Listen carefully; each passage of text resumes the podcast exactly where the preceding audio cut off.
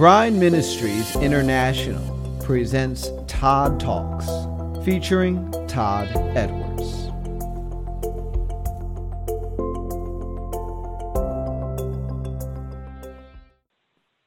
Amen. Christine, thank you. You're welcome.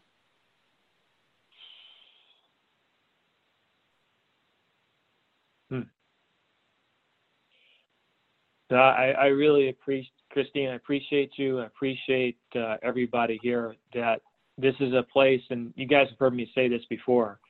We can go hard. We can go fast. We can go unfiltered. And for those that are, are new to this study, new to Bride, uh, there are a lot of building blocks that uh, we may take granted for that that we've talked about in the past. Uh, so ask questions, um, reach out to Bride Ministries. There's a lot of great courses to, to get those building blocks. Uh, today, we're not going to go into milk. We're just going to hit the meat, and it's going to go fast and hard. That's, you guys know how that's how we roll. So today, Isaiah 59. And of course, before we get started, uh, have a couple thoughts I want to share um, to open up Isaiah 59. And if you guys remember a couple of a few studies ago, going back to I think it was Isaiah 54, we released in prayer the destroyer to birth. And this was in conjunction with Zion's cry for her children to be set free.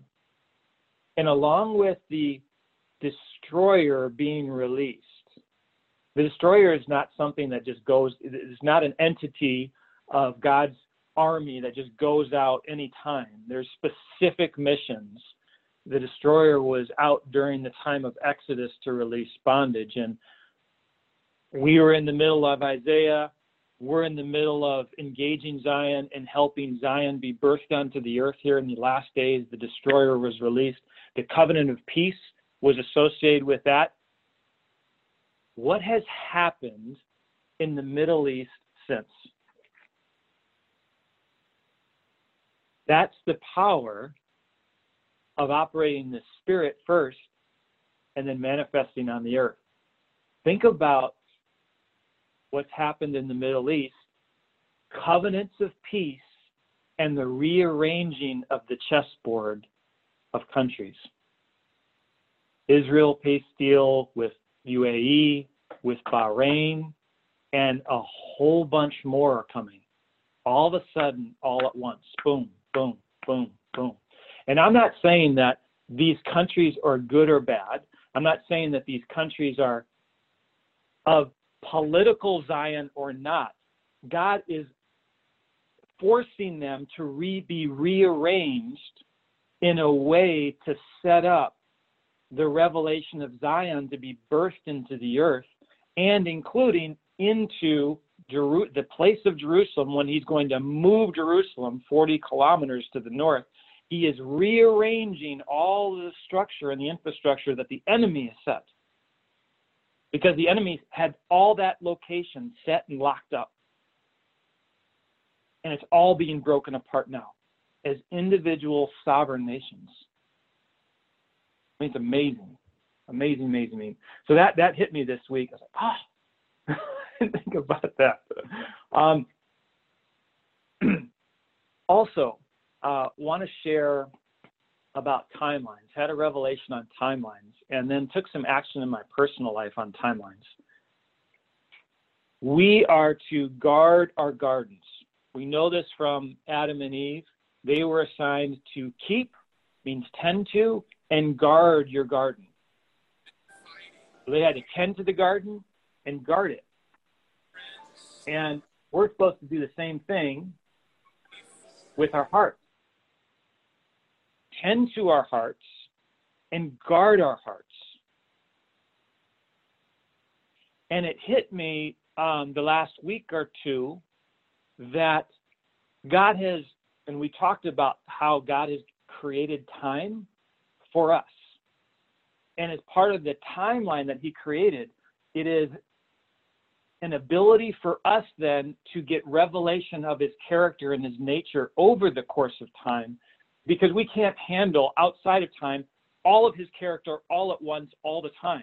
But over the course of time, being a creation, his prize creation, we then get revelation over time. Even in eternity, there's an element of time that he keeps trickling out his character, keeps trickling out his character in places that we can understand it and receive it.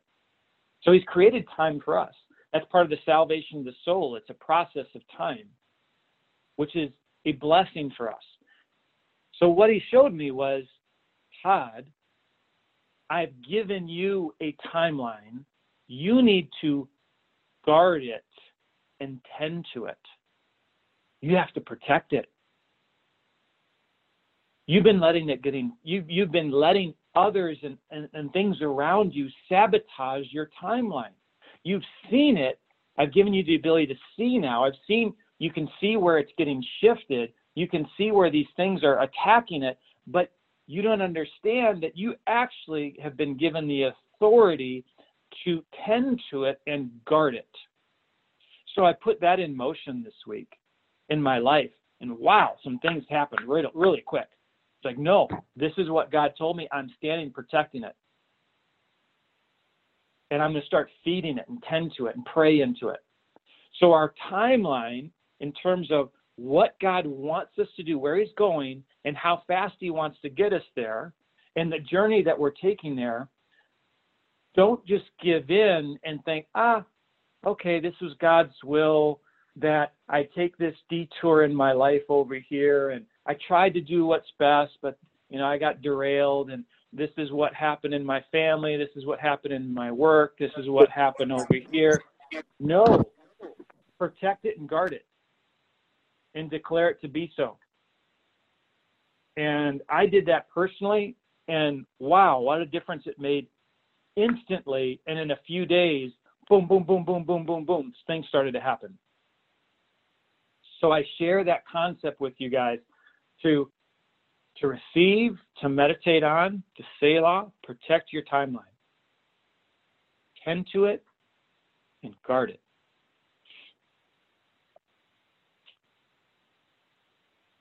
So, a couple thoughts. Isaiah 59, that's where we're going to be today.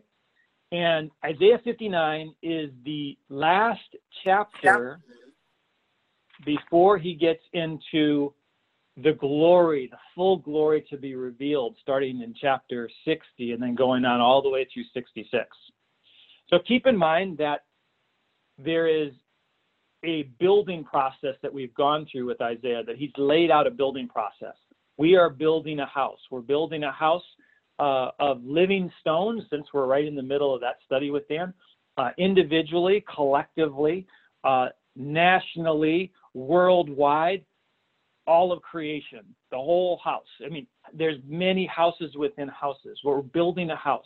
So Zion was to participate in Earth's marriage and birth children or cities into the earth starting with Jerusalem, but it didn't happen. Mankind, uh, we were supposed to participate in the birth, even after the fall, and we failed. And then Isaiah laid out we traded ourselves and our assignments for nothing. Speaking of guarding and protecting, our assignment we traded, and we even traded ourselves for nothing, and we went through all of that in Isaiah 52. Isaiah 53, Yeshua fulfilled all of the legal obligations to redeem and purchase us back from all the terrible transactions that we've made. And we need to change our mindset. This is all part of Isaiah 54 now. We need to change our mindset of being victims, being worthless, not capable, not loved, to being washed, redeemed, renewed, free, and really the praise of his glory, his prized, precious creation. So, with a free and holy mindset, Yahweh wants to manifest his glory through us onto the earth. And he wants to do it like he was doing at Mount Sinai when he wanted to pour out his all of his glory to the entire people. But they refused. So he's looking for a people that wants to draw near in the latter rain. So Isaiah has been building a case of do you want to be the general population within the kingdom of God? He's going beyond that. So this is why this is more meat and not milk. This is not just a pure salvation message. This is for those to set up and prepare who want to draw near to his manifest glory, like Moses. Draw near to the manifest glory. So this is preparation for the latter day rain outpouring. So for those of you that want to draw near, we need to be clean. We need to be participating vessels. Isaiah mentioned keep the Sabbath, that's critical. Isaiah discussed proper fasting. Isaiah discussed the proper fasting leads to loving one another. This, this is his whole plan to not only redeem us, redeem Zion, redeem the earth, and then connect everything in Messiah through us. And that's why Messiah came as mankind. He's connecting all of this through us, through him. So today, we're going to discuss even more details of how he's going to connect heaven and earth. And it's a setup right before then Isaiah launches into Isaiah 60 with his glory. So I'm glad we had some really good testimonies to start off with because Isaiah 59 doesn't start off necessarily with a good testimony. Um, if we're feeling good about ourselves right now and we're thinking that we're walking in righteousness, Isaiah is going to get raw right from the beginning. If we meditate on this chapter, it feels like we're going to get beat with a hammer, but it's really a digging out of more things in our heart and the reality of the human condition, which to me the more we get into the reality of the human condition in our own hearts, the more I know He loves me, so therefore, the more I love back. So have that mindset. It's going to feel like a pounding, but this is a good, this is hard meat because as you get more forgiveness and you understand how much He brought us and saved us, we love Him even more. So that's the setup. Why man? Why is man the center of all this?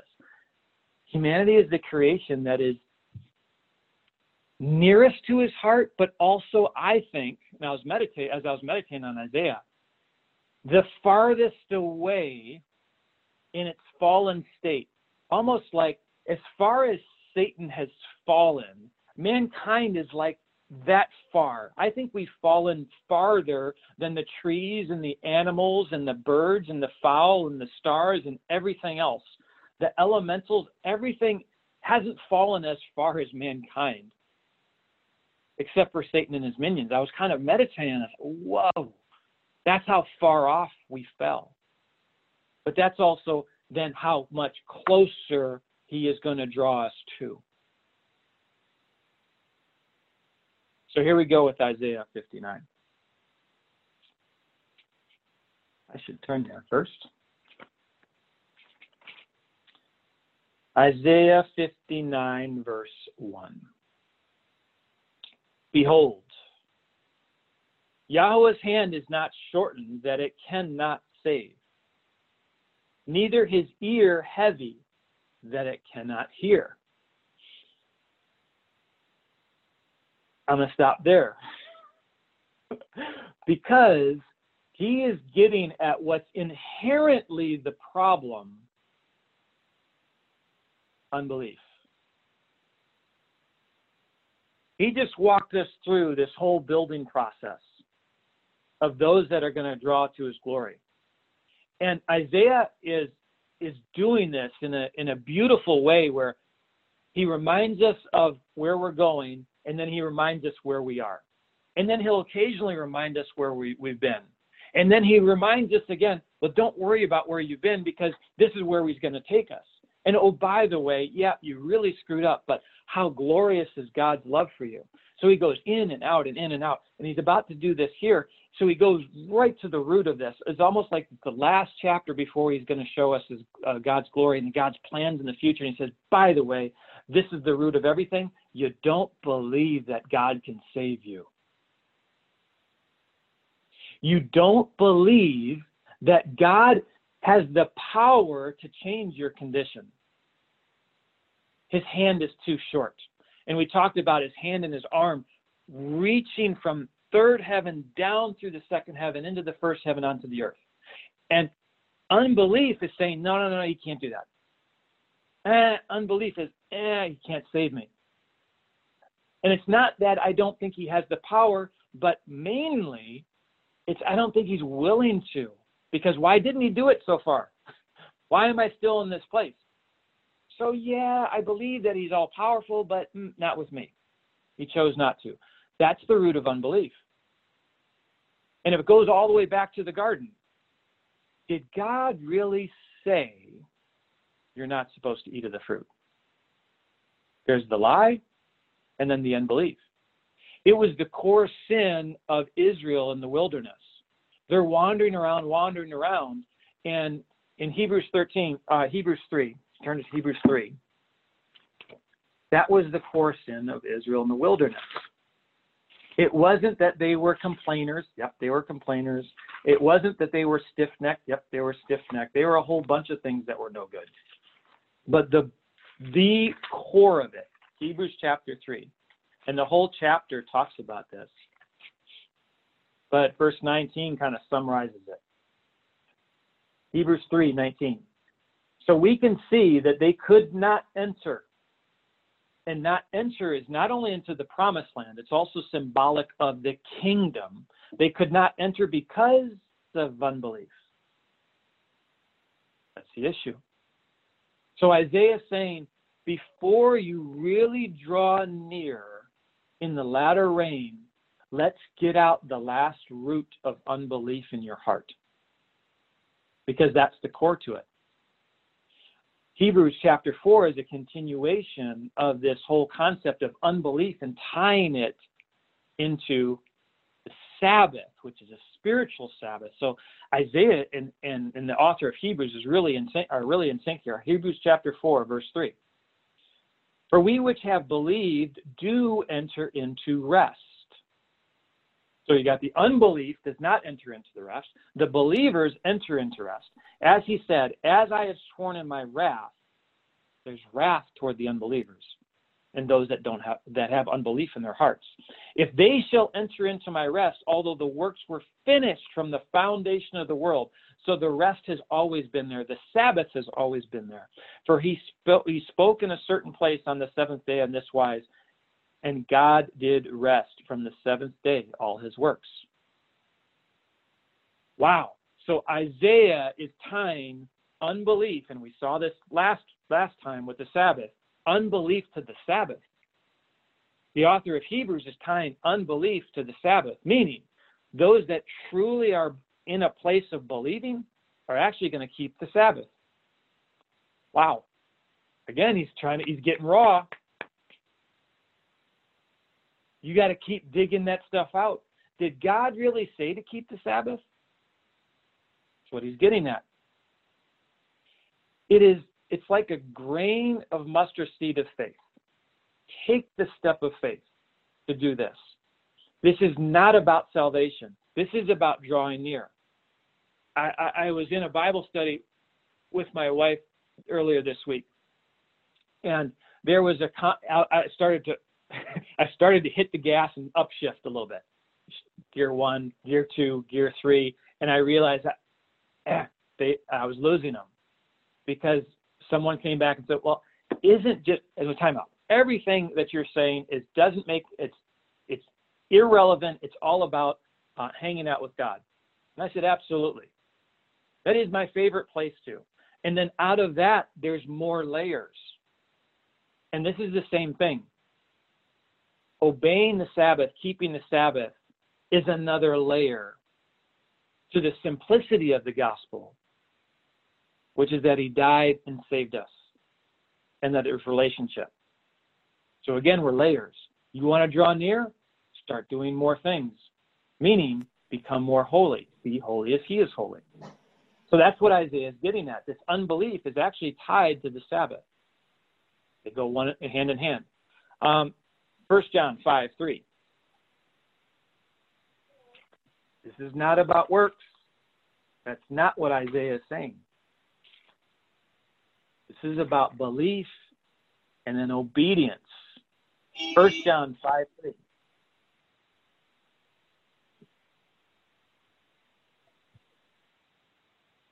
For this is the love of God, that we keep his commandments, and his commandments are not grievous.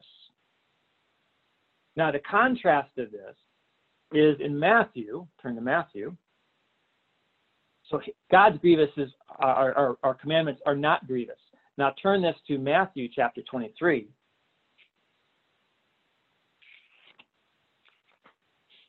Verse 5. Verse 5. Verse 4. Talking about the Pharisees and the scribes. The 23, Matthew 23, verse 4. For they bind heavy burdens and grievous to be borne, and lay them on men's shoulders, but they themselves will not move them with one of their fingers. God's commandment of keeping the Sabbath is not grievous, it's actually a blessing. Man's commandments are burdensome and grievous, and that's that's the religious spirit. All the do's and the don'ts. All right, so let's kind of separate that out a little bit another thing that's happening here, back to Isaiah 59. We don't think his hands can reach us, and we don't think his, his ear is hearing us.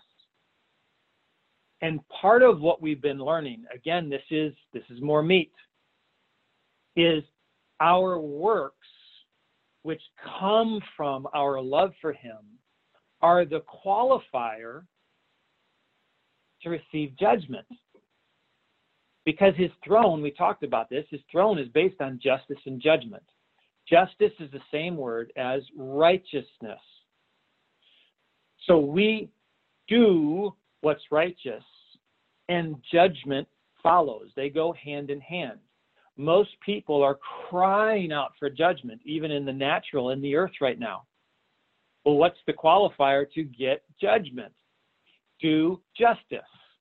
They're tied hand to hand. Isaiah 59 14, um, we see this, we'll, we'll get there eventually, but you can see this in Isaiah 59 14. And judgment is turned backwards, and justice or righteousness is far away because truth is fallen in the street and equity cannot enter. So you have righteousness is far away and therefore judgment goes backwards. And then it manifests as there's no truth. And by the way, you want equity? There's no equity. It starts with doing what's right, obeying his commandments. So if we want to point any fingers of why there's not judgment, righteous judgment on the earth, we start here. We start at home. We start with us. That, this is what I mean by Isaiah is just getting raw. Um, Yahweh's hand. I think he also does.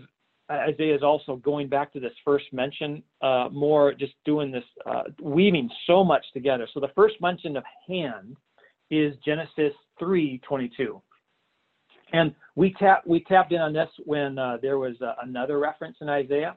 So let's go back to Genesis 3:22, and here's Adam and Eve in the garden they disobey, they get kicked out. Genesis 3:22, and Yahweh Elohim says, "Behold, man is become as one of us to know good and evil. And now, lest he put his hand and take of the tree of life and eat and live forever." So we're in the place where Isaiah is saying, "Here's what the problem is. It's the core of its unbelief." And he correlates God's hand with the first mention of hand, which is man's hand trying to reach to God. And Isaiah is saying, no, no, no, no, no, no. It's not man's hand reaching God, it's God's hand reaching man. So, as much as he talks about Yes, obey his commandment, but understand it's God that reaches to you, not us reaching to God. So when he starts to reach to you, it's actually you're putting your position yourself in a position on the Sabbath of letting him receiving his reach. That's a mindset shift. Don't try to reach out to God. Meditate and be in a place to receive Him reaching to you. His commandments are not grievous. He's reaching to us. Man's commandments are burdensome and grievous. We're trying to reach to Him. Isaiah's tying that word of hand back together. There's also a hint of this that Isaiah is getting at of I, you don't think God can hear you. Um, Exodus chapter 3.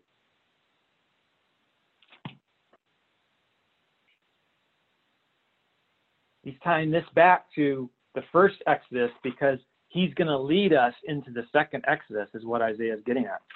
Isaiah chapter 3, verse 7 and 8. Verses 7 and 8. And Yahweh said, I have surely seen the affliction of my people which are in Egypt, and have heard their cry by reason of their taskmasters. For I know their sorrow, and I am come down to deliver. There's the deliverer. Deliver, deliver out of the hand of the Egyptians and bring them up out of that land into a good land, also called the Sabbath in Hebrews, and a large unto uh, and a large and unto a land flowing with milk and honey into the place of the Canaanites, Hittites, Amorites, Perizzites, Hivites, Jebusites. So you got God hearing their cries. Now, were they in a place of purely doing righteousness? No, they forgot him. So here's the unbelief piece that Isaiah is getting at. You guys think you can't be heard? You think his ear is too heavy for your cries? He heard them when they didn't even know him. They were just complaining. God help us. This is a generation that's far apart from Joseph, far apart from Jacob and Abraham. We don't even know. We just know we're under stress. Help. And he could hear it. Isaiah is saying to us, Really? You don't think God is hearing you? Let's keep going. Isaiah 59, verse 2.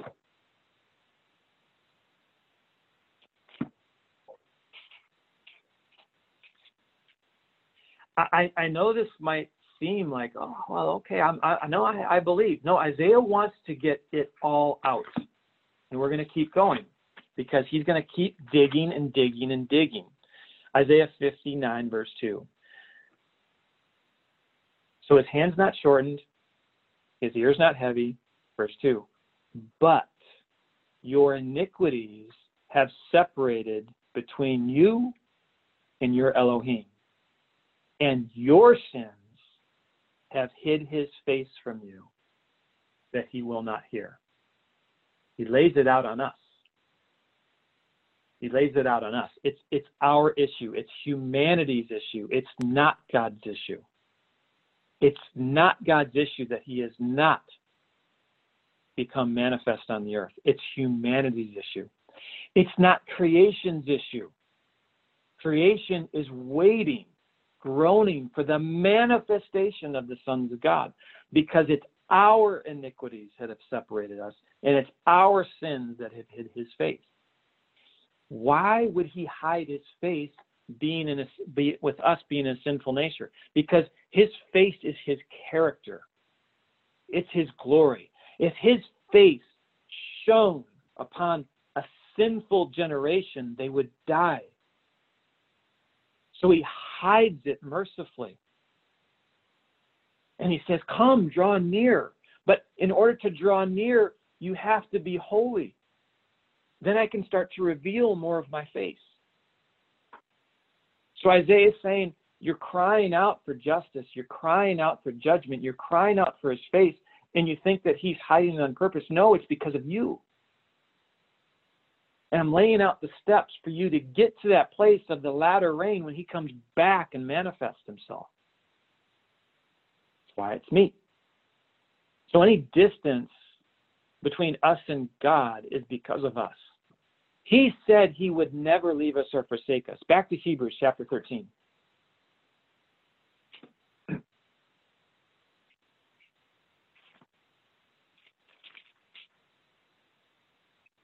Hebrews chapter 13, verse 5.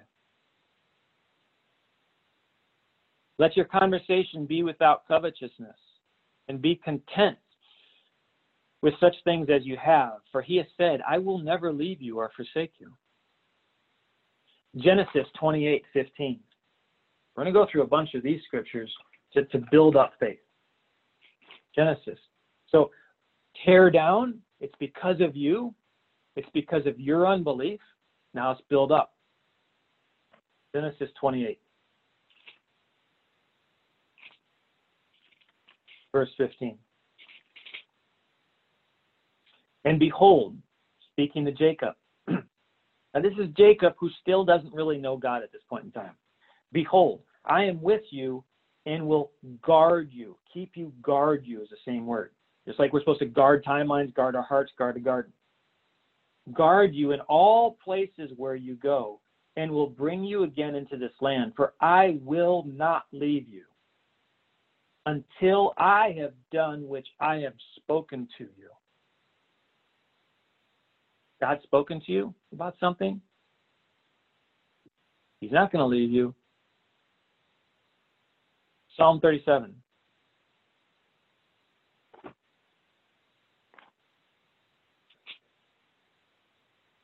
Verse 25. I love this verse. This is this is to me like a a, a lifeline verse when you feel like you're overboard and you're in the water drowning. I have been young, Psalm 37, verse 25. I have been young and now I'm old, yet I have not seen the righteous or the just, justice, righteous, forsaken, nor his seed begging for bread. He is ever merciful and lends. His seed is blessed. And God is not a man that he should lie. So the blockage indicates what is critical for us to seek, and that is we need to seek his face and his voice. What, what a time to, to go back to Second Chronicles 7:14. I mean, this is what so many people are hanging on to right now in prayer circles. And you guys all know this verse, but let's take a look at it in this context. So Second Chronicles 7:14.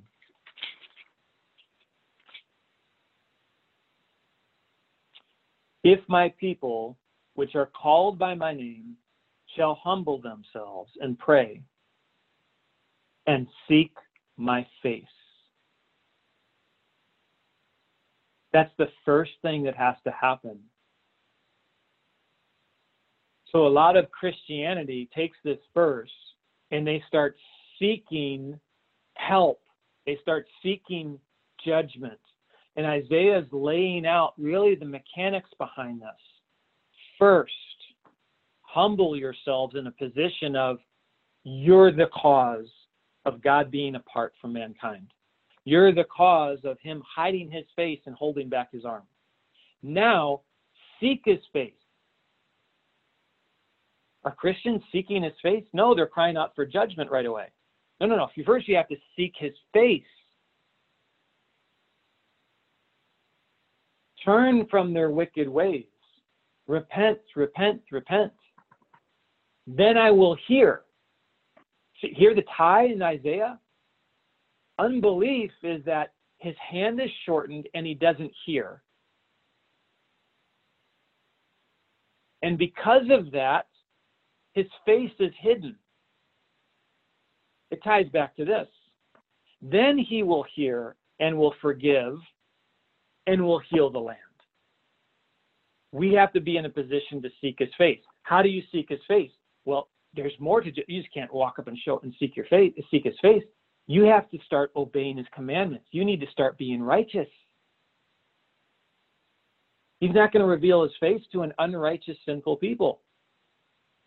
He's not going to do it out of mercy lest we perish. So there's a lot more to this. Oh, just seek his face and he's going to heal the land. Uh, uh, uh, uh. This is a process for God's people to go through. So we've gotten this one wrong. Second Chronicles 7:14. There's so many more mechanics to this. Be holy as I am holy. So the blockage is on us. Uh, Psalm 24.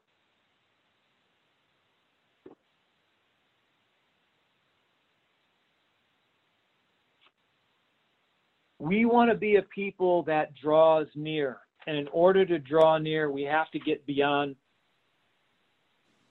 God forgave us of our sins and we're all good to go. Psalm 24.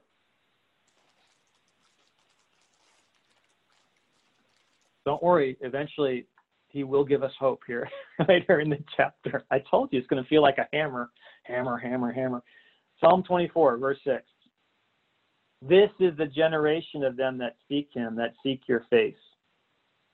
Now, backing up, I have this posted on, uh, for those of you that do business LinkedIn. So this is uh, the verse that I have posted on LinkedIn is Psalm 24, verse 1. Or verse 3, I'm sorry, Psalm 24, verse 3 and 4. Who shall ascend into the hill of Yahweh? Who shall stand in his holy place? He that has clean hands and a pure heart, who has not lifted up his soul in vanity, nor sworn deceitfully. Because that's the generation that seeks his face. You can't just show up and seek his face. Doesn't happen that way.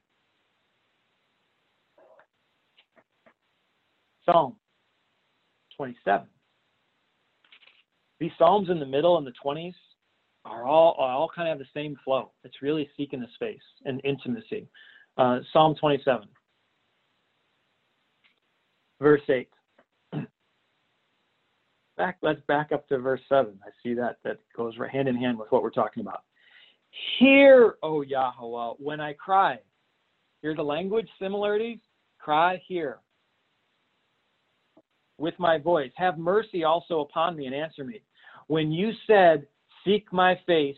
My heart said to you, Your face, Yahweh, will I seek. This is the true place of worship. Seek his face. Yearn to, to draw near to his face. Imagine trying to grab his face and pull it close to your face, face to face.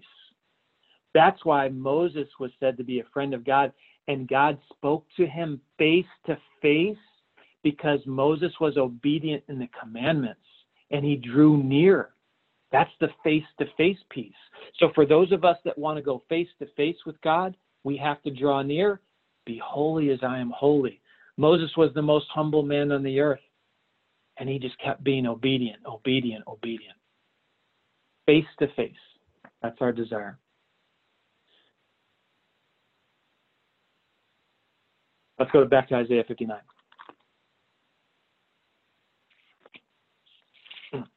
Verse 3. For your hands are defiled with blood, and your fingers with iniquity. Your lips have spoken lies, your tongue has muttered perverseness. So now he's saying it's on us in verse 2. It's because of our iniquities and our sins. His face is hidden. Now he's going to get into the details of how this has happened, how sin and iniquity have made manifest. And he says two things it's because of defiling of blood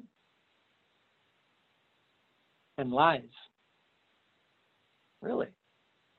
Isaiah, that that that's that's the root of our sin and iniquities that have hid our hid God's face from us? Yeah. Um, the definition of lies, Hebrews 82:67 uh, sheker, and sheen kuf resh. Hebrews, uh, um, um, Strong's 8267. That's the definition of lies. Sheker. It means to eat or press against the life or timeline of man's head. A lie eats or presses against the timeline of our heads. And I just talked about timelines. You want to get your timeline derailed? Throw in some lies. You want to let your timeline derail? Allow others to throw into lies. So now there's, so you get a word from God. Boom, the timeline is happening. And then all of a sudden, unbelief is sown. It screws up your timeline. That's the definition of a lie that there's eating and pressing and of your timeline on your head James said it in a different way, really simple. Guys, if you don't get it, he said, There's power in the tongue for life and death. Either you're going to get eaten in your head and everything of God's plans, your assignment, your scroll, everything gets eaten up, or you're going to breathe life into it with truth. That's definition of lies. Um, take a look at how prevalent now lies are tied in this whole chapter. So we mentioned lies in Isaiah 59, verse 3. It's also in verse 4. Uh, there's speak lies right in the middle. Uh, it's also in verse 13. In verse 14 talks about truth. The last uh, last verse in Isaiah 59, 21 is about the true word. So there is a weaving of this message of lies all throughout this chapter. And of course, it goes back to the garden. Did God really say? Did God really say? What we're going to see is in verses 5 through 8 in Isaiah uh, 59 is the fruit of the lies and what we allow in. Again, guarding and tending to our hearts and to our timelines. So, lies. So, I'm going to put lies on that side. And now let's talk about defiling. Defiling, defiling with blood, ties to the land. First mention of defiling. This is going to take us down a bunny trail here. Uh, Genesis 34. This is going to open some stuff up. Lies and defiling. Lies, defiling. Defiling has to do with uncleanliness. And unclean doesn't mean didn't shower. I'm not against the French. Unclean means unholy. By the way, I'm going in camping for the next week, and I will be very unclean for a week. Um, Genesis 34. Genesis 34, uh, we're not going to talk through this or read through this. This whole chapter is about Jacob's daughter, Dinah. We, we know all the names of Jacob's sons. We don't know the names of Jacob's daughters. I mean, really? Did he have 12 sons and one daughter? Of course not. He probably had at least 12 daughters, if not more or less by a couple, but he didn't have one daughter, but one daughter is mentioned by name, and it is her being defiled. Wow, that's terrible. So the first mention of being defiled is Jacob's daughter. Now we know Jacob's sons carried the birthright. Joseph carried the birthright into the earth and into the heavens. But what about the role of Jacob's daughters? We don't really hear that much about it because here we have Dinah or Dinah being defiled. Genesis 6 2. This is going to give us a clue, and you guys all know this. Remember, Isaiah lies and defiling with blood. Genesis 6 2. Now the sons of God, the angels, saw the daughters of men that they were fair and they took them as wives as they chose. They were defiled. Doesn't say it, the word's not used there, but they were defiled. So stay, stay with me as we start connecting this. Sons, so let's take Jacob, he's Israel. Sons were given the birthright and the priesthood. So the birthright and the priesthood, you got Levi and Joseph's kids. Birthright and priesthood. This is connection to heaven as priests. Sons, you're connected to heaven. He played it out uh, uh, under the law as the Levitical priesthood. He played it out under the Aaronic priesthood. They were males. But now follow this. Daughters are tied to the blessing and the connection to earth. Even the New Age, and the cult says Mother Earth. Dinah was tied to the multiplication of Israel. Sarah was tied to the multiplication of Israel. That's why she was barren and had to then bring forth the blessing. Rachel was tied to being barren and then the blessing as she brought forth. This is a whole new understanding now of when Paul's saying you will be saved in childbirth. It's because the men are supposed to carry the birthright to heaven, the women are supposed to carry the blessing onto the earth. Hence, when a man and a woman get married and become one, you tie heaven to earth.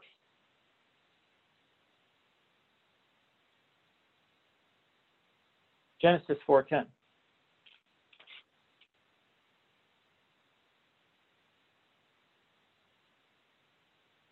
Cain and Abel. And God said to Cain, What have you done? The voice of your brother's blood cries unto me from the ground. So we have a tie of the blood to the ground. Numbers 35.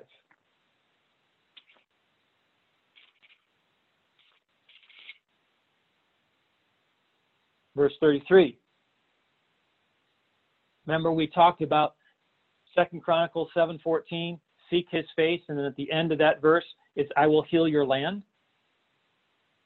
Numbers 35, verse 33.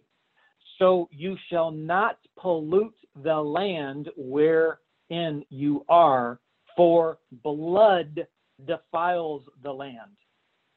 And the land cannot be cleansed of the blood that is shed therein, but by the blood of him that shed it. Blood defiles the land.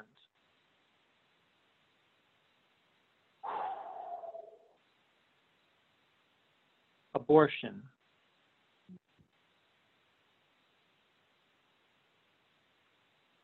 An aborted child comes from the mother. It is a child sacrifice to the enemy and the blood goes into the land and is defiled.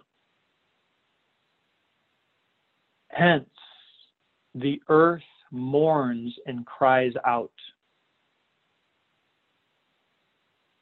Women are to bless, release, flow the blessings into the earth. Men you are supposed to be priests and have the birthright into the heavens. Now, I'm saying this as a generalization. Clearly, women are also priests and men also bless the earth. Just like women are sons and men are brides. Layers. Again, let's not be simple and be just drinking milk. This is layers, this is complex, this is meat. There is a principle here that Isaiah is getting to that God has woven into his word. This is why I want the men and the women to marry one another and connect heaven to earth. Yes, you can do it individually. Yes, you can do it with me because you're all sons, you're all priests. However, there's even more power when the priesthood with the birthright and the blessing into the earth is connected. And you've defiled both.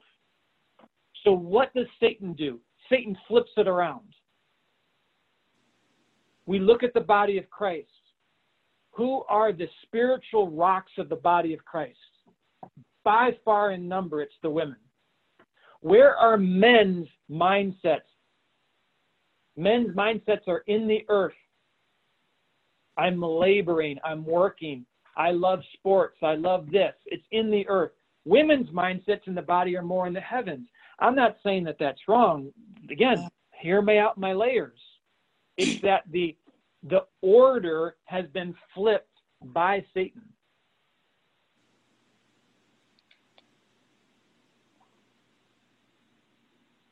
And Isaiah is saying, you guys want to draw near, you guys want the latter rain, you got to get this thing right. It's all out of order.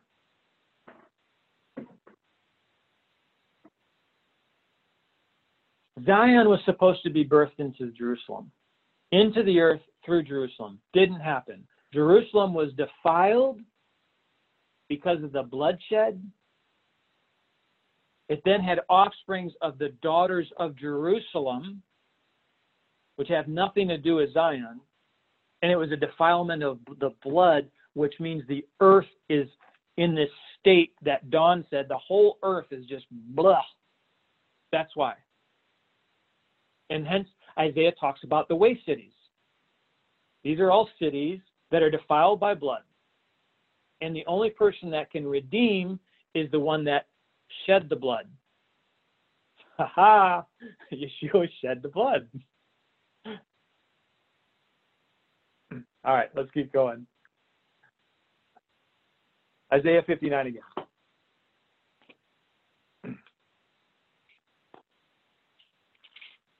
Verse 4. So, because of this, now God's face is hid, his ears do not hear. even though we also know, again, it's layers, he'll always hear the cry of a humble. But we're talking about those that draw near. There's a drawing near piece. Thank you, Father. None. So Isaiah 59, verse 4. Hallelujah. None calls for justice or righteousness, nor any pleads for truth. They trust in vanity. They speak lies they conceive mischief and bring forth iniquity. You know what this sounds like to me? It sounds like Satan.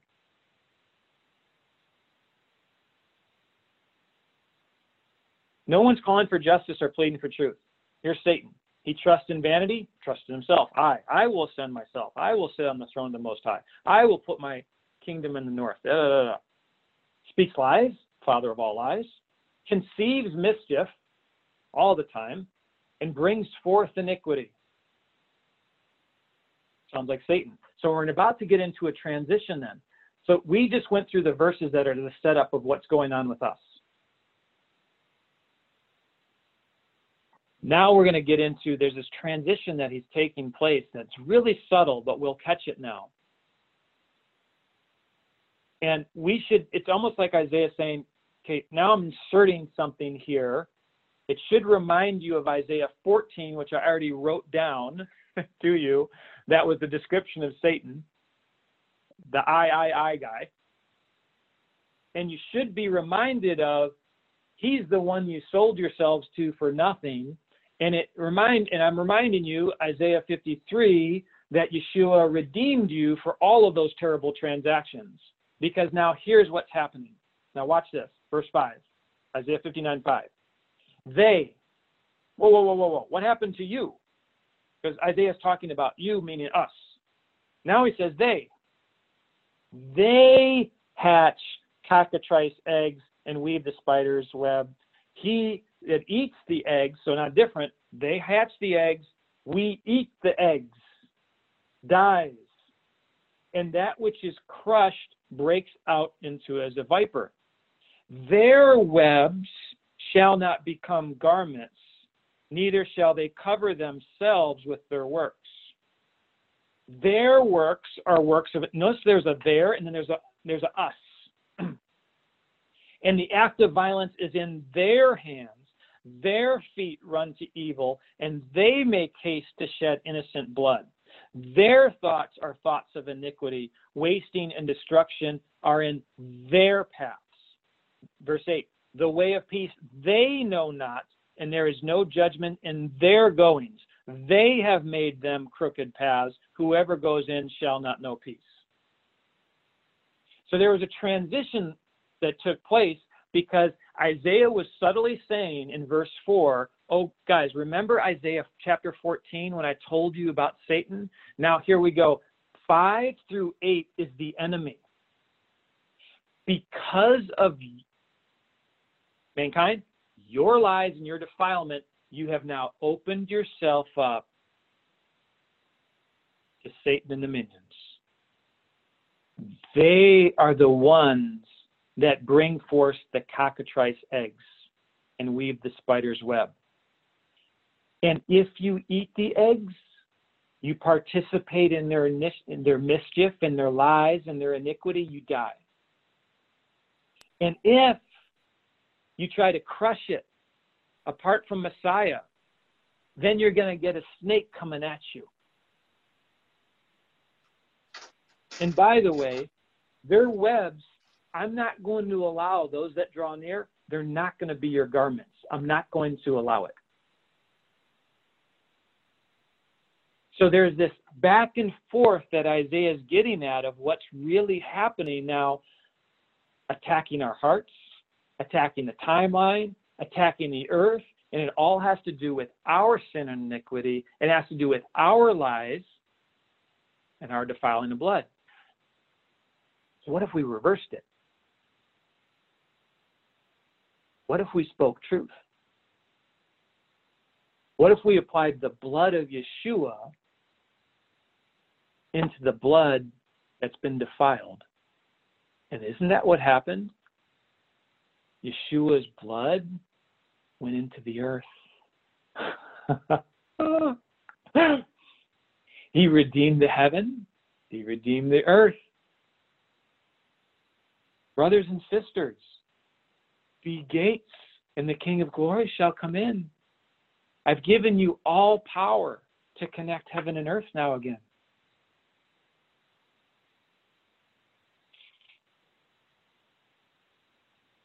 This is the setup for the latter rain. We got to understand this. This is the setup. Um, verse 9 makes me think um, uh, about something else.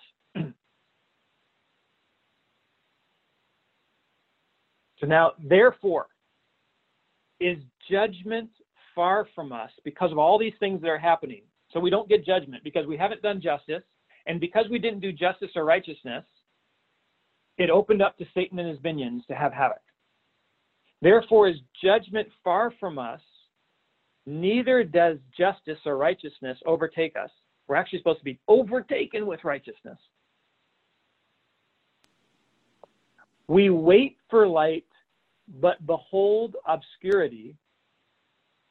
For brightness, we wait for brightness also, but we walk in darkness. This makes me think of all again, this is this is raw. These are the people that are drawing near. The people that are not drawing near. They don't even understand they're not being heard. They don't understand why they're not receiving light.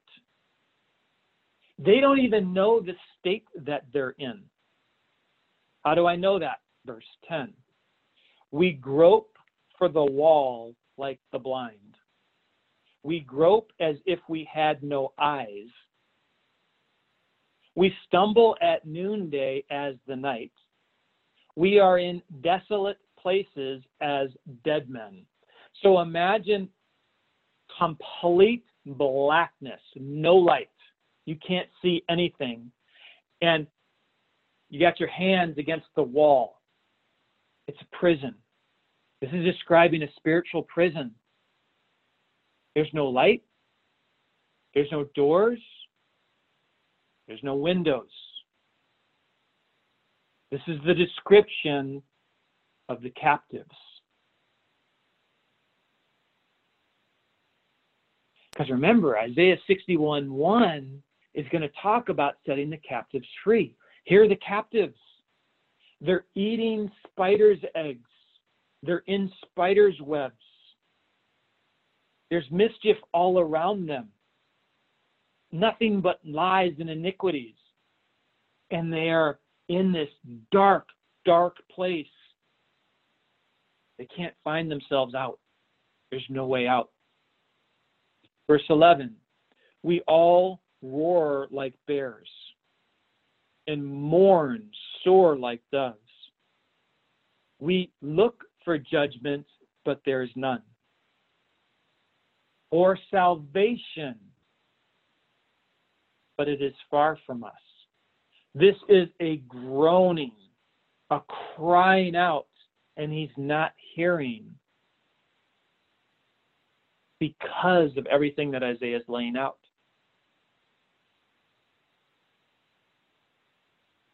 Verse 12 For our transgressions are multiplied before you. Now they're starting a, a transition. The transition is a realization it's us, our transgressions. Most people are walking around thinking God is the issue. I mean, don't you get into these religious debates all the time? Well, if there was a God, why is there so much death? If there is a God, why is there so much injustice? Literally, they are in prison and they're groping about looking for a window. And this is a salvation issue for us too, looking at them and how God sees them. We, I, I'm speaking for myself. It can be frustrating knowing they have a stumbling block before them and they cannot see and cannot hear. And I'm in a place where I am in the open, I'm in the light, I have windows and doors all over. I can go to heaven, I can go all over the timelines and dimensions and realms, and I'm looking at them in this this this container of darkness, and I'm yelling at them and screaming at them, "Hey, come out!" And they can't see. They don't even know they're in this container of darkness. So, God, help us have more compassion on them to see that they are in this place and they're groping around looking, and I'm not offering a door or a window. So, it, there's a transition here in 12. It's our transgressions that are multiplied before you, our sins testify against us. Our transgressions are with us, and our iniquities, we know them. So, a quick recap on because there's three words there, and Dan uh, covered this in the past, but for those of you that uh, that don't remember, a quick recap on sin, iniquity, and transgression. Sin uh, is uh, kata, and that's that's a word. The first mention of that, and we'll go to the first mention because that will give us the definition of sin. Genesis four.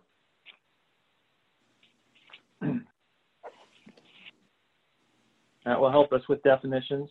So this is just a quick recap for those of you that know, hang in there. Since this particular verse has all three of those words all at once. Uh, Genesis 4 7. Speaking uh, to Cain, God speaking to Cain. If you do well, you shall not be accepted? Question. And if you do not well, sin, shatah, lies at the door, and unto you shall his desire be, and you shall rule over him. So, sin, the definition is basically missing the mark or being off. What God was saying to Cain that ties back to this whole passage in Isaiah 59 about defiling the land with blood is Cain, if you hate your brother Abel, and you go forth with the things that are in your heart, you have now opened the door into the earth for the defiling of blood. And now that whole thing of defiling the land with blood is going to go through the generations. It will be a continuous mark. Continuous, I'm sorry, continuous missing the mark. That's sin. Iniquity, avon, um, first mentioned, say in Genesis, Genesis 4, also here, uh, verse 13. And Cain said to Yahweh, My punishment, is the King James, my punishment is greater than I can bear. The word punishment is the same word iniquity. And that actually helps us define what iniquity is. So sin is a missing of the mark. Iniquity now is the result or the judgment of the sin now into his generations. So now it's in the blood. Sin missed the mark, the door was open, sin comes in, now iniquity is through the generations. Transgression, uh, Pishah, first mentioned, Genesis 31.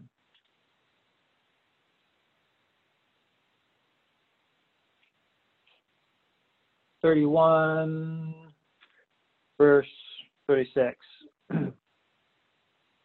so this is Laban and Jacob is the setup. And Jacob was angry and chided with Laban, and Jacob answered and said to Laban, Where is my transgression? What is my sin that you have so hotly pursued after me? So, what Jacob is saying, so transgression also ties back to, again, genealogy, Jacob, Israel. Uh, transgression is disobedience. So, Jacob saying, Laban, did I do anything disobedient to you? So transgression, disobedience. Sin, missing the mark. We've all missed the mark. All have sinned and fallen short of the glory of God. Iniquity into the bloodline, generational things. Three different things. So I just wanted to mention that back to Isaiah 59 since it was a chance to recap that for some folks. And Yeshua cleaned it all. That's part of the beauty of it, but there are differences to those things. Verse 13, Isaiah 59 13. Back to lying. In transgressing, which is disobedience, disobeying Sabbath, disobeying other things, and lying against Yahweh and departing away from our God. Remember, He never left us or forsake us. We do. We leave Him and forsake Him. Speaking oppression and revolt, conceiving and uttering from the heart words of falsehood. And judgment is turned away backwards, and justice stands afar off. For truth is fallen in the street, and equity cannot enter. The world is looking for equity right now. They will never find it. There. You're only going to find equity when justice and judgment come from the throne. And you only do that by repentance and seeking his face. It's his throne, it's his presence. It goes back to Mount Sinai. It goes back to Shavuot. It goes back to Pentecost. When he came down in Pentecost in Mount Sinai and poured out his presence and said, Draw near, you're going to be a kingdom of priests. And they said, No. So he did it anyway in Acts chapter 2, and he's going to do it again in the latter days. So if you really want equity, do justice or do righteousness and speak truth. That's how we get equity. That's how we get judgment. God has mechanisms and mechanics in the spirit. Peter mentioned uh, Dan's thought process and setting and writing the books and Dan describes himself as a uh, scientist, as a scientist. It correlates how God has set up everything in creation, spirit and natural. There are mechanics set up that we need to learn. If you want to draw near, there are mechanics here. Do what's right, moment by moment, day by day. I've mentioned this to you guys in the past. One of my favorite books outside of the Bible is a compilation of writings by Brother Lawrence called The Practice of the Presence of God. And it's a practice, it's a great way to get your mindset and to start to understand how to meditate. So for me to draw near to God, I pray, I read, I speak in tongues, I fast, I meditate. Meditate I, I don't meditate it and, and do the meditations of the occult and the chants and those things. They they understand there's power in meditation.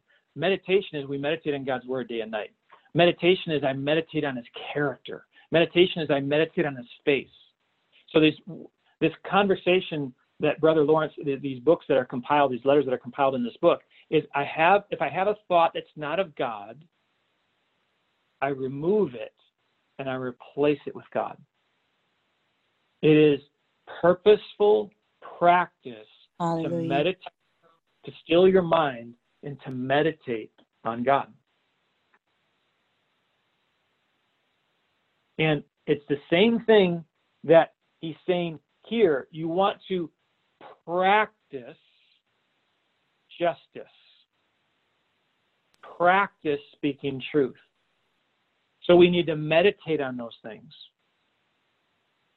If we have something that is not true, we remove it with truth. His commandments are not grievous. Just keep practicing. We're practicing being holy. Anything that we want to do in the natural, we need to practice. We think, oh, but the spirit, oh, we'll just go about spiritual things. No, no, you have to practice in the spirit. You don't just get revelation all the time. God will give you, impose upon you revelation, but you can actually practice receiving revelation by putting your heart in a place of meditation to receive, to receive, to receive, to receive. We look at people that hear God's voice. Wow, I wish I could hear God's voice like that person, like him or her. We don't understand. They practice hearing his voice. We got to practice now because the game is about to be on. And we can't just show up when God comes down and manifests his glory and say, Here I am. No, he's saying, Now I gave you my word to be ready. It's the ten, ten virgins hanging out. They all know the bridegroom's coming, they all have oil. But some of them are practicing with the oil so that the oil is always in their lamps. The others kind of, eh, I got the oil. I know what the oil is. I know what the bridegroom is. When it happens, it happens. And they just try to show up. It's too late. It's too late. Um, name of the book Practice of the Presence of God. Brother Lawrence.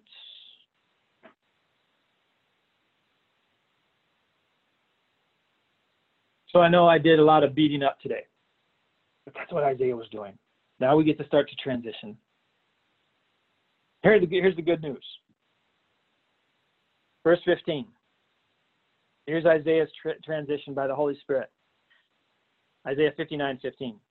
Yes, truth fails because we didn't do it.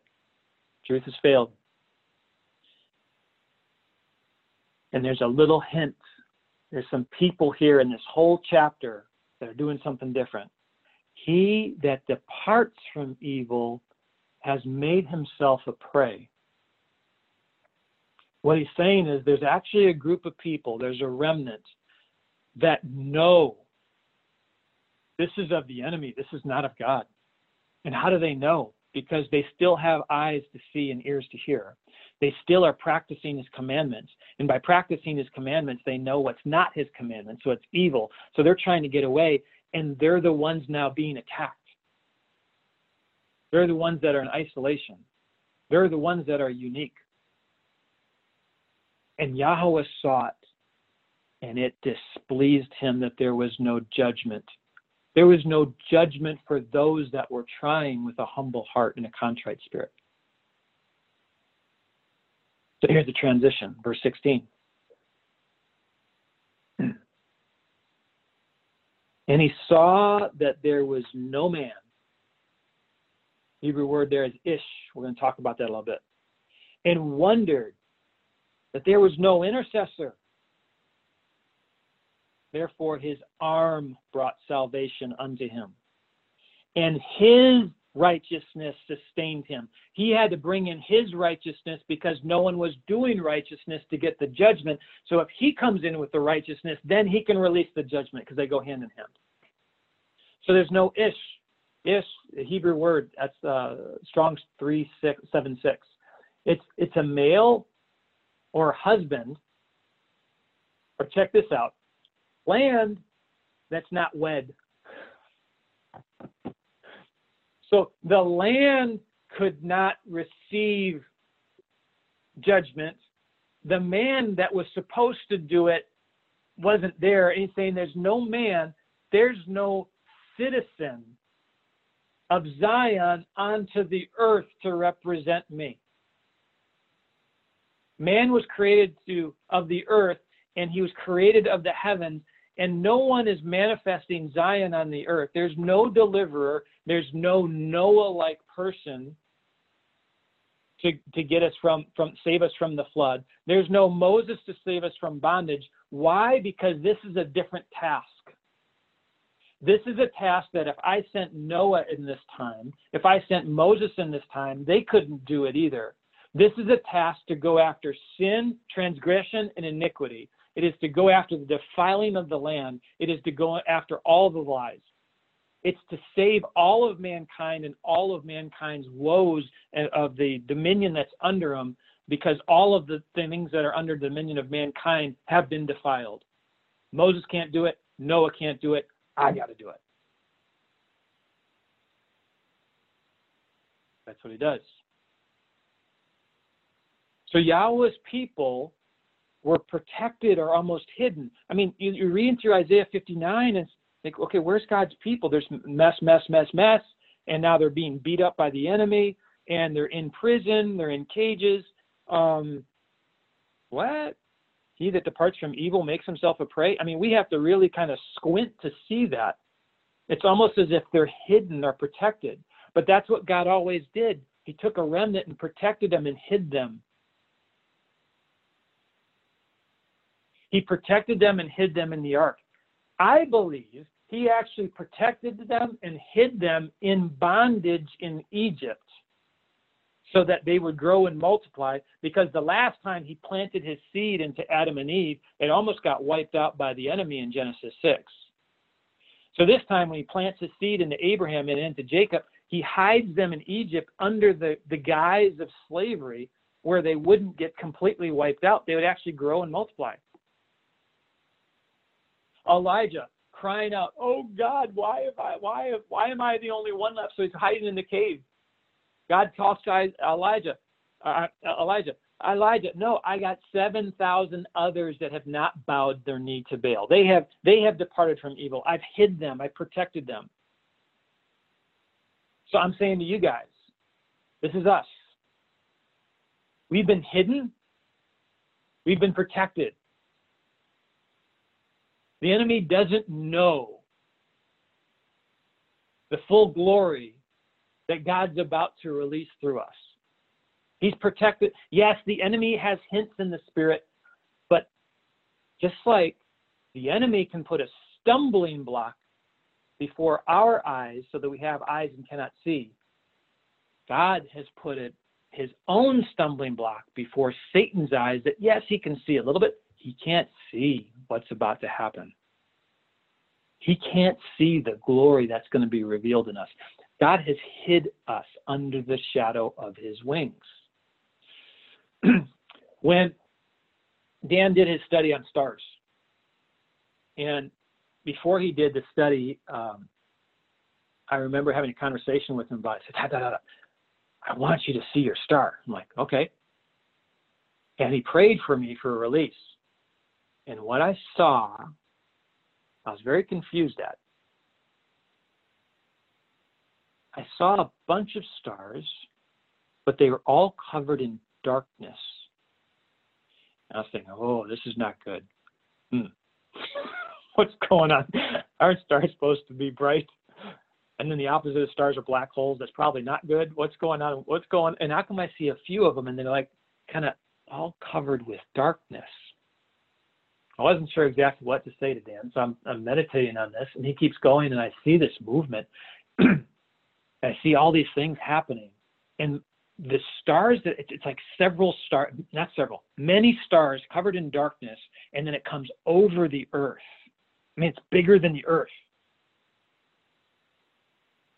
And then God said, That is my darkness covering you. And then all of a sudden I realized Mount Sinai, he comes down in the darkness. Abraham has the sacrifices and the covenants about to be released, and a darkness covers Abraham.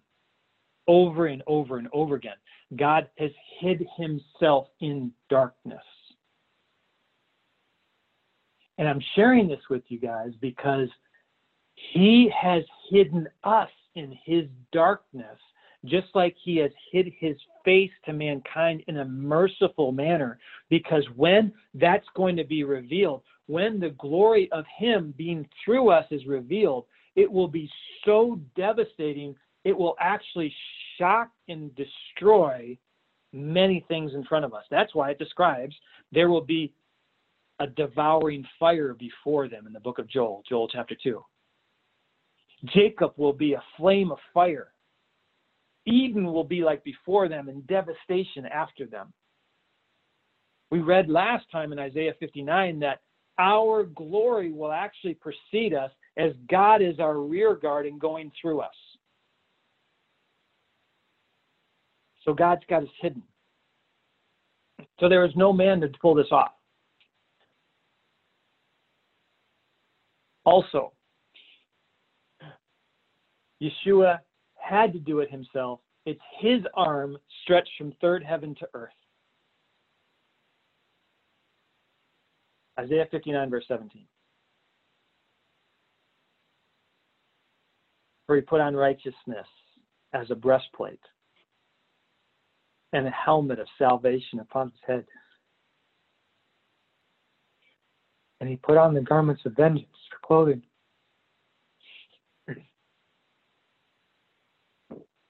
And, and was clad with zeal as a cloak.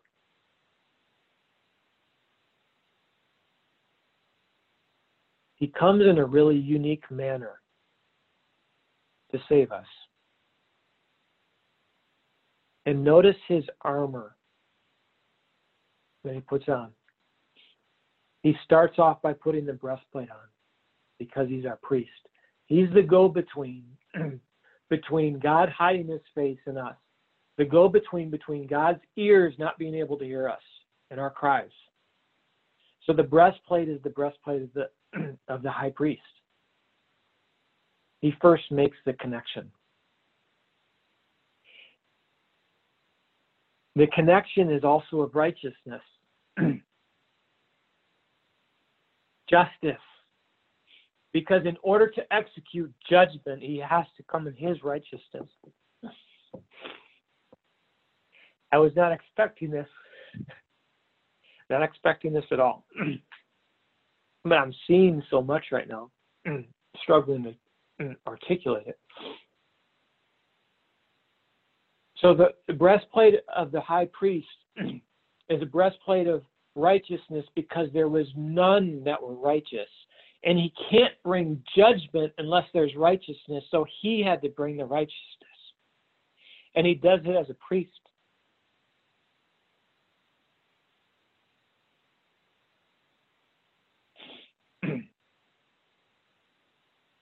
he then puts on a helmet.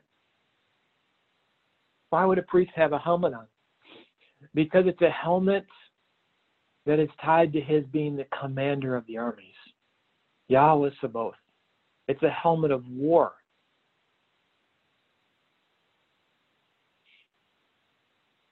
And he puts on this helmet of salvation so that our heads would begin to receive his word. Because the head is where we can't see and we can't hear. So, to begin the process of our heart starting to turn, because faith comes by hearing and hearing by the word of Yahweh, he places his mind onto our heads as a man of war. Because the word says in Matthew 10 that the kingdom of heaven has suffered violence and the violent take it by force. So he comes as priest and then he comes as a violent commander. And it has to start with our ears and our eyes. So he's representing this violent commander to open up our minds with the plan of salvation. And because of everything that he has seen, everything that he sees us go through, he puts on garments of vengeance. He's furious, absolutely furious. He's furious upon the enemy. It goes back to the first verse with unbelief, and people say, You can't hear. Your hand can't get to the earth, it's short. And Isaiah is saying, No, it's not God, it's you. Because he is furious. He will unleash everything, all of his wrath upon the enemy. But it's not because he doesn't want to. It's because this hasn't happened because we are in sin and iniquity. And people are crying out for justice. This is what he wants to do. is come as a priest in righteousness to execute judgment. Now his wrath can be released.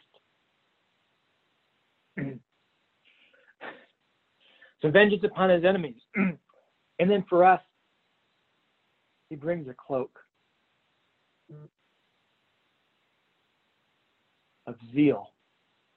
The same word for jealous.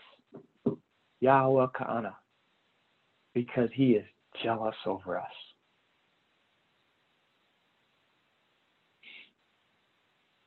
So this garment that he comes in, it's like a kingly purple lavish garment of zeal. And he's saying, I bring you into the kingdom with all of my jealousy. I desire you. I desire you as the bridegroom. I desire you as the king. So, this is a full expression of his face. You want his face? That's that's what he's that's what he's getting at with me right now. His face. It's the priesthood to bring righteousness. It's the fact that we can't hear and see, so he has to bring his own helmet and he brings the whole army. He releases his full wrath upon the enemy. And then he comes with all the kingdom as the king and the bridegroom in the zeal of love. That's the summary of his face. And, this is what I had to do to save you. I had to do these things to save you. And Isaiah said it so many ways in so many other um, in so many other chapters, but this is how he says it here.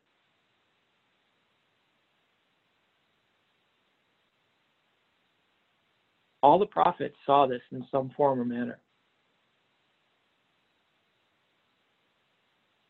Isaiah 40.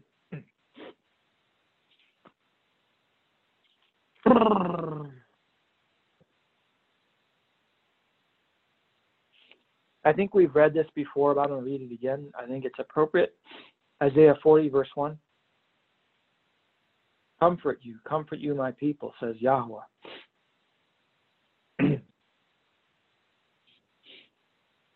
Speak comfortably to Jerusalem and cry unto her that her warfare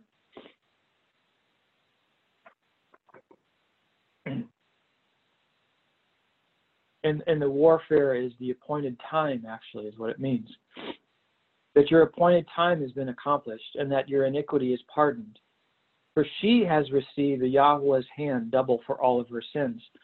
Because remember jerusalem was supposed to be zion being birthed onto the earth and it's not. It's the city of babylon. And god still loves jerusalem The voice of him that cries in the wilderness, Prepare the way of Yahweh, make straight in the desert a highway for our God. we're, we're, we're, this is the spirit of Elijah. Mm-hmm. So, John the Baptist, Jesus said, If you receive him, this is the spirit of Elijah.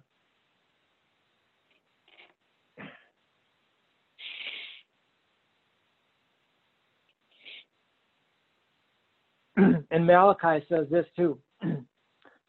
Before the great and dreadful day of Yahweh, I will send Elijah the prophet.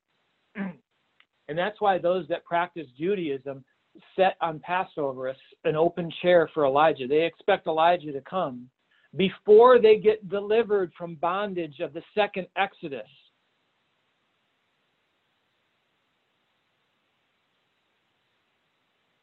And in Isaiah 40, verse 3, John the Baptist came in the spirit of Elijah to proclaim the acceptable year of our Lord. The spirit of Elijah has been released, and that's that's what I see. It's been released to preach the day of vengeance of our God. Mm-hmm. Every valley shall be exalted, and every mountain and every hill be made low, and the crooked shall be made straight, and the rough places plain. and for a long time, I've been loosing the angels of breakthrough to break down any barrier, obstacle, objection that opposes my calling, mandate, and assignment to level any mountain or hill, to flatten any valley, to straighten any crooked path, to make plain any rough places, and I shared this with you a couple months ago. He said, Stop. Don't just do the breakthrough. Loose the angels of victory. Because the spirit of Elijah now has been sent forth. And the glory of Yahweh shall be revealed. This is Isaiah 60. That's on our way. And all flesh shall see it together. For the mouth of Yahweh has spoken it. What he spoke, he will accomplish. The voice said, Cry. This is the same language that we're seeing in Isaiah 59 that we've read in several in several places today. Cry, and he said, What shall I cry? All flesh is grass, and all godliness there is as grass as the flower of the field. Means there's nothing, there's no righteous being done. The grass withers, the flower fades, because the Spirit of Yahweh blows upon it. Surely the people are grass because he has to hide his face when he starts to try to do something in his people his people fall over because they're unholy.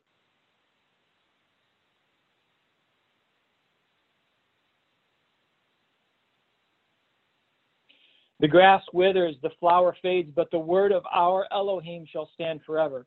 Means that even though that the people are unholy god said that the people would be holy he said that he would manifest his glory through them, so it will stand, it will come to pass. Verse 9 Isaiah then cries out for Zion, O Zion, that you bring good tidings, tidings.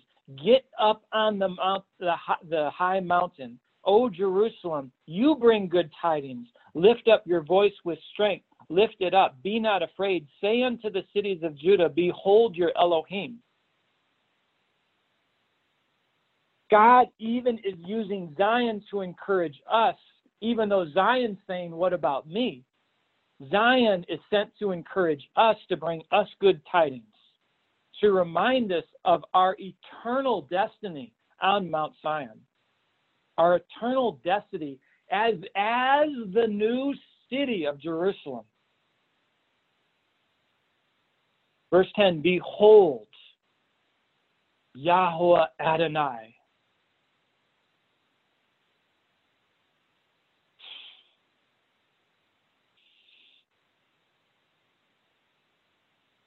will come with a strong right hand. His arm shall rule for him, and his reward is with him, and his work before him. And that's what we read in Isaiah 59 17. So when we think about the the breastplate of righteousness and the helmet of salvation and the garments of vengeance and the cloak of zeal, this is all the second move of the spirit of Elijah coming forth. This is all the preparation of the second Exodus. This is the preparation of the return of our King. So when we put on those garments, put it on with that mindset.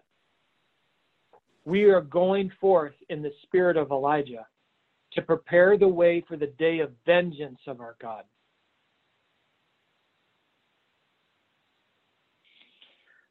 Back to Isaiah 59.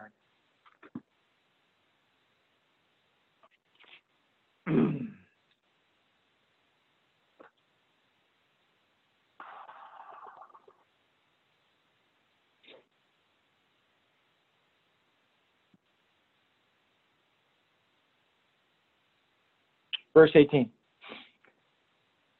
According to their deeds or their recompense, accordingly I, he will repay fury to his adversaries, recompense to his enemies. To the islands he will repay recompense. I was going to do a study a little bit on, on islands. I am going to skip that because I think the Holy Spirit took, took us in a totally different direction. But the point in, the, in, in, in 18 is we want judgment, here comes the judgment. Are we actually ready for this kind of judgment?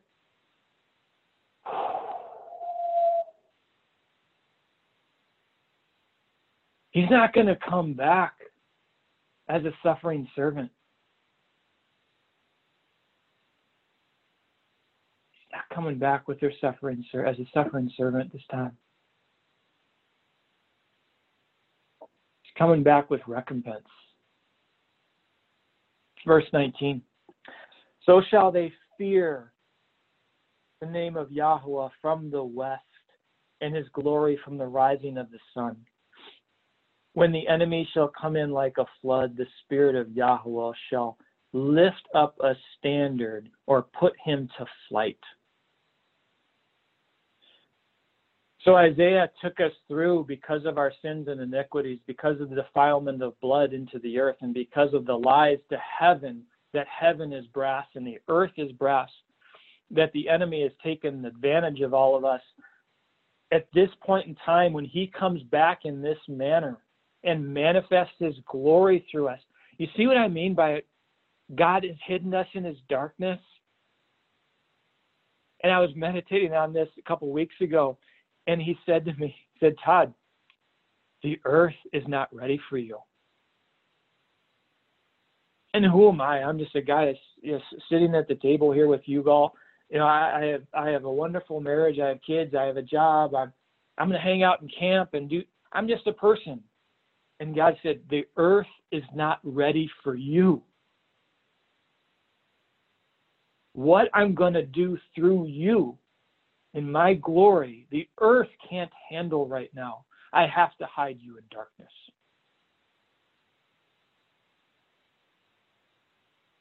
What I just experienced in reading through this, that's what I was seeing, was the fullness of that.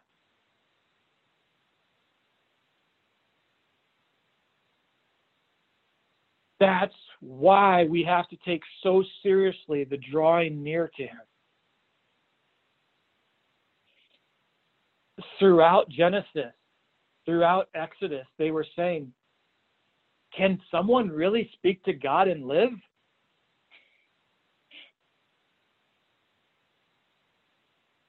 I don't think we fully understand that.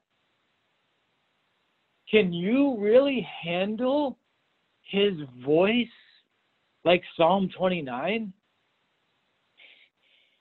We learn to hear his still small voice but what happens when his voice comes at us with many waters? The enemy comes at us with his voice like a flood, and now Yah's voice goes through us and sends that flood fleeing.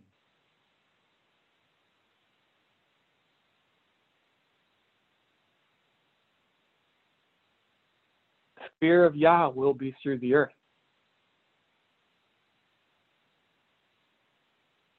Verse 20. And the Redeemer shall come to Zion. Praise God. And unto them that turn from transgression in Jacob, says Yahweh. So those that have begun the turning process and have begun to seek his face, he goes to Zion, he goes to them. And he reminds both in verse 21. As for me, this is my covenant with them, Zion and Jacob, says Yahweh. My spirit that is upon you, and my words which I have put in your mouth shall not depart out of your mouth, nor out of the mouth of your seed, nor out of the mouth of your seed seed, says Yahweh, from henceforth and evermore. When he does this, we will only be speaking truth, and he will hear every single one of our voices, every single word, and none of our words will fall to the ground empty, nor our kids, nor our kids' kids, through the millennium and through generations. It will be over. Only the word of God will go forth out of our mouths. And he declared it, and he said, That's my covenant with you.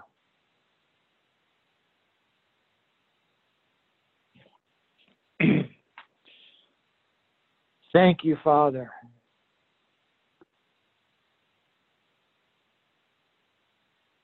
Thank you, Father, for your word that came down in might and put on the breastplate of righteousness and the helmet of salvation and the garments of vengeance and the cloak of zeal, because there was not anyone that was capable of doing this task. And that you are going to manifest your word, Yeshua HaMashiach, the great high priest, through our lips forever, a pure and holy stream. So we cry out and say, May we be holy as you are holy, so that we could handle the truth always going through our lips. Like Isaiah cried out and said, Send me, and you put a coal of fire on his lips. Father, may your word be a coal of fire on our lips in preparation of when your glory breaks out. We bow before the King in fear and trembling.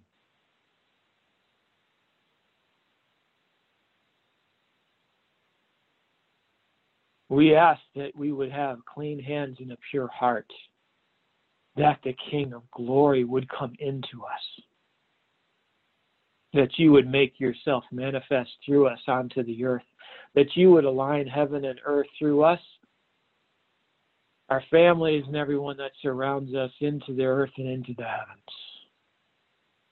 What a great and marvelous plan and call we have, and a plan that you have given to us.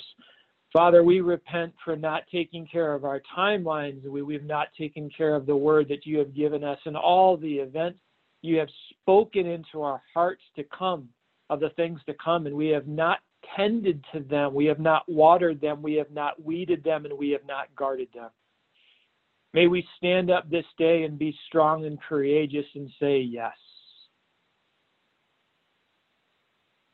Father, I thank you that you took out a sharp, hot iron and dug out unbelief from our hearts today.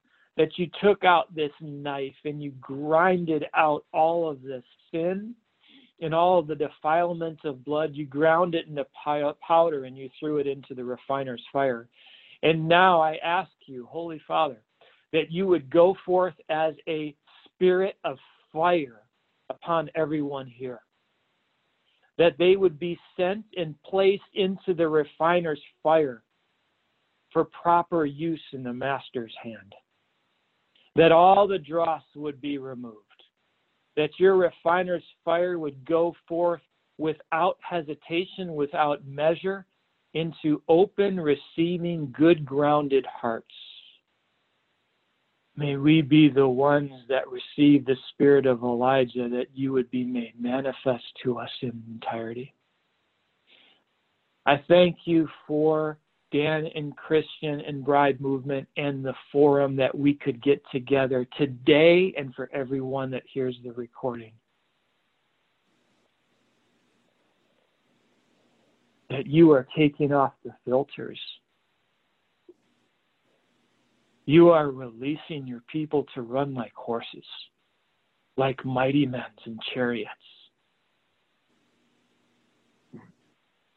All of heaven is rejoicing as your presence is being made manifest through all of creation and all the hosts thereof. May the trees clap their hands. May the stars stand up and bow down before you. And we send fear into the enemy's camp.